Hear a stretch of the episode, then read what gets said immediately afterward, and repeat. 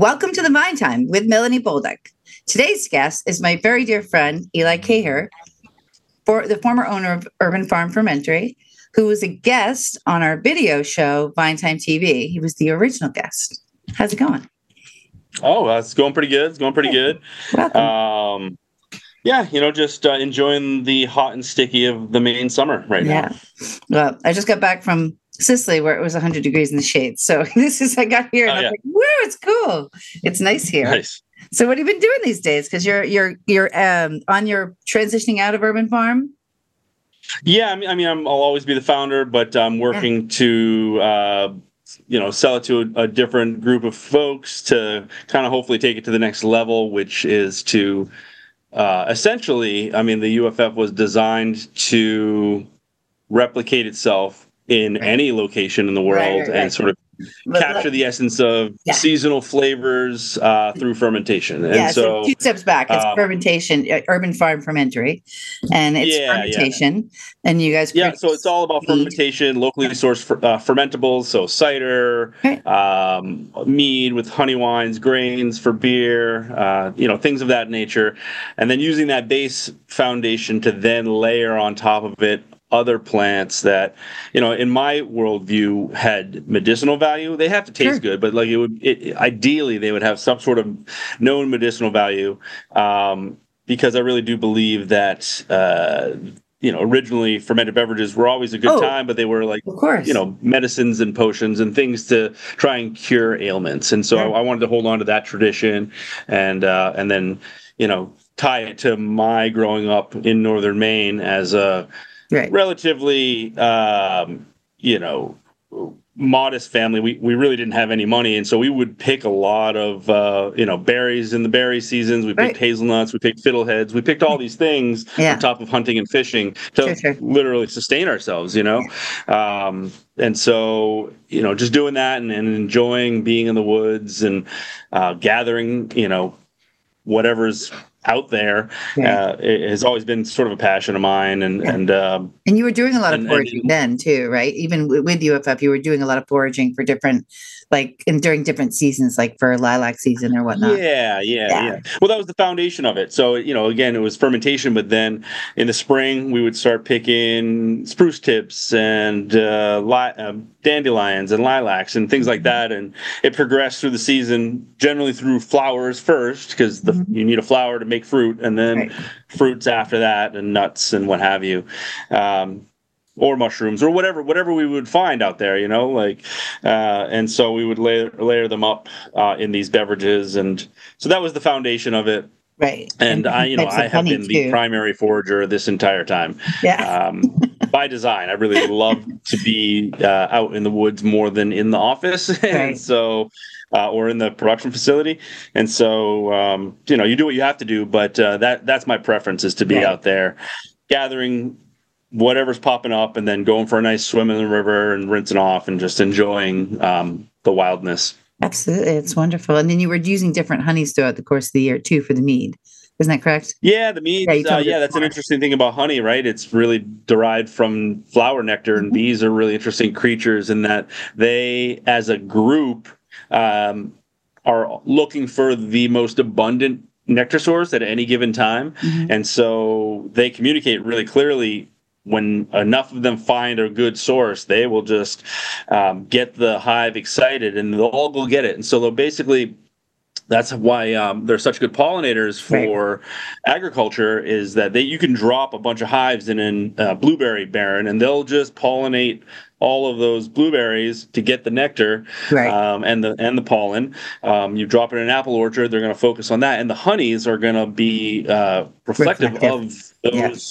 Those uh, fruits or those flowers, you know. And so, so it's really it's cool. Like uh, you know, a clover honey is going to be way different than a buckwheat honey. Uh, Mm-hmm. orange blossom honey is going to be way different than a strawberry blossom honey or a blueberry blossom honey. You know, and so um, you can definitely create very interesting base meads with those uh, honeys, Mhm. and then.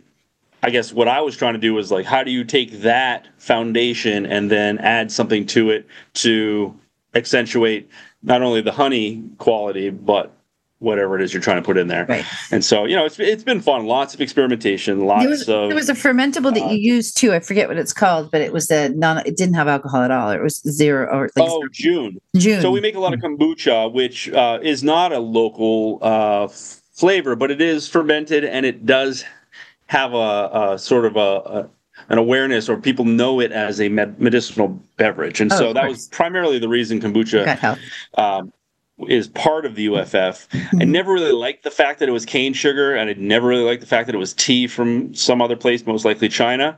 Uh, and so, I don't know, maybe five years into it, I happened upon uh, this culture that's very similar to kombucha called Jun, J U N, and I believe it's older than kombucha because it's it it has evolved to feed on honey Right. as opposed to cane sugar and honey was the first fermentable sugar it's you don't have to do anything other than get a beehive and crack it open and, and have honey Right. um, which is super concentrated sugar Mhm. and so this jun um, it's more bacterial than yeast although it has both uh, whereas kombucha is a little more bacteria and more yeast than bacteria Mhm. um, but it just does something very different um, it's a lot drier it's a lot Cleaner. lighter yeah. it's cleaner you Mhm. know um, and so so i love it um, and i that's what i usually drink during the day you know i'll just pop down to the shop i'll, I'll go down to the building or whatever Mhm. and um, and and have some jun say hi to whoever's there and then you know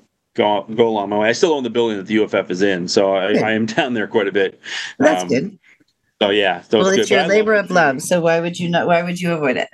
yeah yeah exactly Yeah. Uh, but the jun's really nice um you know it um it's just it's easy to drink in the summer especially Sure, sure, because it's nice and light. So uh, UFF is on Anderson Street in Portland. For those who don't know, those who aren't in Portland, um, and so when you got when you started down there, there was nothing. There was really nothing. oh yeah yeah yeah It was like I, mean, a- I, found the spot in uh 2017 Mhm. um you know it's it's portland's very small uh portland maine it's it's the downtown's like a three mile by a mile and a half wide peninsula it's, it's tiny Mhm. Um, and I was a bike messenger. I had the last bike messenger company in town. Uh, did that for a little over 10 years. So I was really familiar with everything downtown Portland um, and had been delivering to that neighborhood for quite some time to the artists and craftspeople that were down there. It was, you know, in an, it's an industrial zone. Was it Joe but it's, uh, Wojcik that know, owned the less than a building? mile from the center of town, you know? Was it Joe that owned the building? Uh, yeah, this guy Joe Wojcik owned the building Yeah. at the time. Yeah. Um, you know, We know him from kind James. of a, a hard, a hard, He's a hard Jay's guy. to deal with. Yeah, but but a great guy. He was. Yeah. I like Joe quite a bit. Um, but anyway, um, yeah, I'd been down there for a long. I'd been going down there and delivering, you know, packages for various photographers or artists that were down that way. And uh, in 2017, after beekeeping for and mead making for about five or six years, I decided to open up a winery or a meadery right. um, I had met this. Uh, I'd started going to conference. I went to this conference in Colorado because I was uh, all excited about it. Nobody was making mead that was, you know, anything more than, you know, sort of a D and D kind of thing. Very sweet, very boozy, kind Sure. of medieval vibes. Uh, and I really wanted to make something that was more modern. You know, I have a graffiti background. I'm sort of more of a modern artist in a lot of ways, and so. Mhm. I wanted to do something that was now and different. And from beekeeping, I really loved that foraging component for the bees, and it tied in with my childhood and, and all that sort of stuff. Uh, so I, I found that spot in Joe's building. Um, in yeah, in 2017, leased it in 2018, um, and then um, did that for a couple of years. Um, brought some people in. Partnerships can be difficult, Yeah. and so I uh, ended up leaving that and, um, Starting and UFF. going Yeah. and starting the UFF in the same building actually. Yep. Um, and so um, have been there for the last 13, almost 14 years now. You did cider too, right? You did. You did meet it. Yeah, For, when I started the UFF, I was a little, um, I was, I was mentally challenged by the mead situation, uh, and so I looked around the landscape and was, you know, I could either not get into it again or go for it, and I, I didn't really feel like doing the mead at the at the time, um, and so I don't make beer. I never really, I never homebrewed beer uh, and nobody was making cider. And cider, like um, like mead is uh, is it's there's no brewing involved. It's it's you get the juice. It's just yeast. You know, I ran a bunch of experiments. Right. Uh, I, I did apple juice. probably about thirty or forty trials with different yeast strains and Mhm. different temperatures, and I you know because I got the space in February and I and I knew I wanted to use fresh juice and I couldn't use fresh juice until the fall. Right. So I just kept playing and playing and playing with different combinations. And the ones that really I loved the most were wild. They were just naturally fermented. You would just leave it alone. And it also fit the philosophy of the of the UFF where it was Right. like as little human interaction as possible, you know. Right. Get the juice, Sure. put the juice in a tank, let the wild yeast consume the sugar, Mhm. uh, and at the end of the day, you have a boozy apple drink, you know, cider. Right. Um, and so, yeah, that was what I launched the UFF with, um, and and probably had for the first nine ten months, and then kombucha came online uh, that following year. Um, and then I started to like shake off the mead stuff and and uh, and and decided to start making a little bit of that in house. Uh, and we did that for I don't know, probably like four or five years. hmm That's kind of what it was. And there were some other things that got layered in there. Uh, We were hosting an aquaponics program. We had a, a mushroom guy growing culinary mushrooms. Yeah. Um, you know, because I was self-distributing all this stuff, and so I figured the more the merrier. If I could like take some of these other products and bring them to the health food stores I was already going to, Right. you know, a sale's a sale as far as I was concerned. Right. Um, and we, you know, I bootstrapped it like crazy. I got two loans of very, very little money from a, you know, from some from some friends, and so it was, it was literally like you got to make, Make it product happen. to sell product That's to it. You reinvest. got to so make it you can keep happen. You sink or swim. Yeah, You so, know. So um, after about five years of struggling, well, three years of really struggling, and two more years of just kind of disorganization. Um, uh, my good friend Jason Dion, uh, this guy, he was the younger brother of a guy I went to high school with up north, and um, he had just he was in Portland. Um, you know, he was he's half Canadian, so he was living in Canada, but then he decided to come to Portland because he had been making beer in Canada at a couple small breweries, and he wanted to get a job at Allagash, and he applied, um, and he popped in to say hi to me. And I mean, I love this guy. He's like the sweetest, smartest. Just he's such a great, great guy. Right. Um, and we were chatting, and I was like, "Man, I actually just got my beer license. I set up a brewery, Oh, and we're going to focus on Gruits, so herb-based beers without hops. Um, I got nobody to do it. I don't make beer. I just got it because I, I know I want to add this to the UFF. And uh, and he said, well, if I don't get the job at Allagash, I'll consider it. And sure enough, he didn't get the job at Allagash, and so he was with me for the next five years, Great. and it was great. He means he really like he made that place pretty amazing. What did he go on um, to do after that? What's that? What did he end up doing afterward? Um, he made it through the first year of COVID, and then, um, you know, he he told he'd been telling me for years. He's like, I really want to, you know, he had just started a small family a couple years after he moved to Portland. He um, he just wanted to be back in Canada. You know, Right. he didn't really care for the U.S., and I couldn't blame him. So I, I, I, you know, I told him whenever he had to go, he had to go. Right. And obviously, I'd be sad to see him go. But we'd we'd make do, and uh, yeah, that second year of COVID, he was applying to jobs, and he got hired. Um, Oh, that's good. someplace in Halifax, I believe, or Fredericton or something. And so, so he uh, stuck around for a few more months, got things transitioned, and then he moved on. Uh, thankfully, the beer program was going pretty nicely at that point. Um, and um, and and then I was able to hire. Well, we went through a couple different people, but we ended up with uh, this woman, Kristen Simmons, who was just a home brewer at the time. But oh my gosh, is she amazing! Like Right. she's such a good brewer, and she's she's basically running the plant these days. Um, and uh, man, lucked out with that. That's great. Sure. You know, it's nice to see all these really creative, amazing people come together too, because you've really kind of you've done everything there. God, you had farmers markets. We did a we did a, holistic fair there, or you uh, um, what was it called? Yeah. yeah, yeah, Well, the space was big, you know, like um, Yeah. so as you know, so my original company, the, the Mead Works, was in the corner of the building. There were nine garage bays. It was in bay number nine. I had moved into bay number four when I opened up the UFF, Mhm. um, and um, and then slowly, uh, probably about year three or four, uh, uh, four between four and five, I took over the other Right. four spaces, uh, other three spaces. So bays one through three. Um, and started to spread it out a little bit because it made a lot of sense. You know, mead like mead and cider like a colder temp for fermentation. Kombucha likes it warmer. Beer wants a totally different zone. So I was trying to like spread it out, um, and um, the, you know, my, my idea with the what is now the tasting room, which is this 4,000 square foot garage, was to uh, put a food hub in there. Right. And so I found some tenants. We built it out, leased it to them. Um, I was trying to build a commercial kitchen so that people could rent in Right. food trucks and stuff like that. Uh, and then we hosted farmers markets and just, I mean, the space was really designed for those food uh, vendors, but then also markets.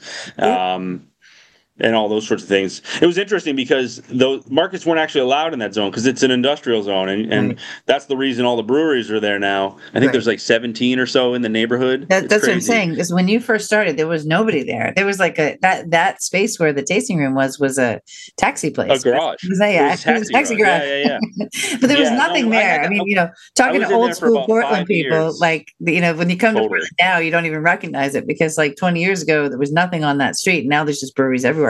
But you were one of the first 10 years ago, there was nothing on that street. right? Yeah, you were the first, right? I mean, was there another? By five years, yeah, yeah, it's which is a long time. I know, Uh, right? There were no sidewalks. Nobody Yeah. wanted to come down there. You know, we just hosted events, and I mean, I was there before tasting rooms were, were allowed. right. um, and they're not even tasting rooms anymore. Effectively, the the, the senators and, and city councilors got together and turned it into the new bar district. So it's really just a bar district. Oh, But uh, yeah, but there's there's but- somebody who does wine down there, and then um, Yeah. I know there's, there's Ap- two wineries. yeah, Apries down there as well, and they make cider. Yeah, they're I'm making not cider, but they seltzer. make seltzers. But I got to tell you, you know, you and I made you know oh seltzers, but I walked in there on a Sunday afternoon, the place was packed. Oh yeah, it's like like a total different generational thing, I think. But uh, yeah, I know. So yeah, yeah, yeah, huge yeah. category. Uh, yeah.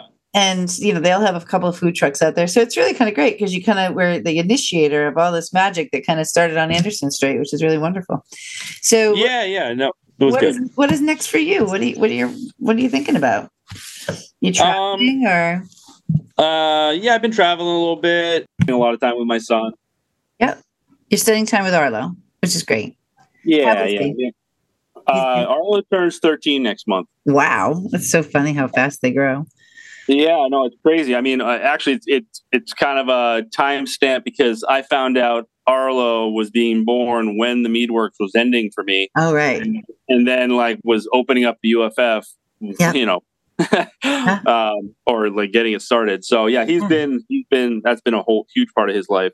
sure sure that's good though So I um, do a lot of that, and my mom lives out in the country about a half an hour, so I, I'm out visiting her quite a bit. and where uh, does she live uh, she lives in Standish. yeah nice in- Yeah. far Uh, yeah Just up the road.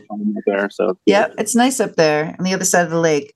Well, that's yeah, exactly. you know, I mean, you know, I just think these are these are interesting times. You know, it's like I, you know, part of me is like, oh, I want to get a job doing this, and then I, I, I ended up just finding myself doing the things that I love to do. So I keep always gravitating to those things, and so Nice. yeah, that kind of Yeah, thing. yeah. So I'm not really sure what I'm going to do next. Um, I was lucky enough to be in a position about uh, six or so years ago. UFF was doing uh, pretty well, and uh, a couple of friends and I were able to pull things together to buy the building the UFF's in. So you know, at some point. It's a you know it's a old transfer warehouse from the 50s. It's kind of a heap, um, so I'd like to squash that and um, put something up that Yeah. uh, Yeah, for sure.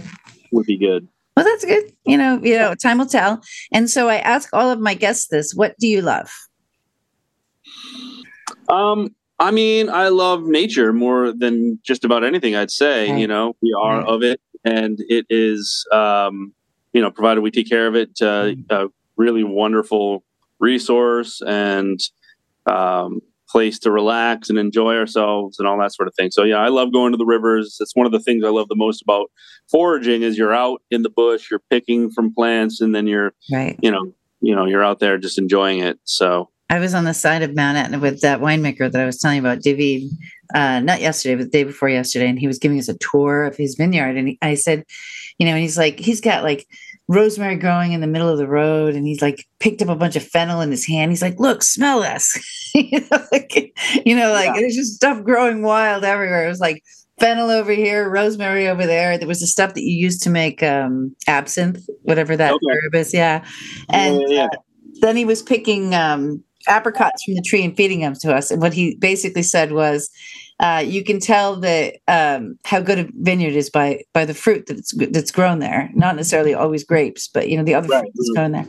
And Everything so, but it was just nothing organized. Everything was just everywhere. It was beautiful. And That's so, cool. um, so anyhow, uh, lastly, I ask everybody to to come up with a song. So, what is your song? Um, you know, you mentioned this before we started talking, and I I put you on spot. I, I I feel like I'm spacing anything right now, but uh, um,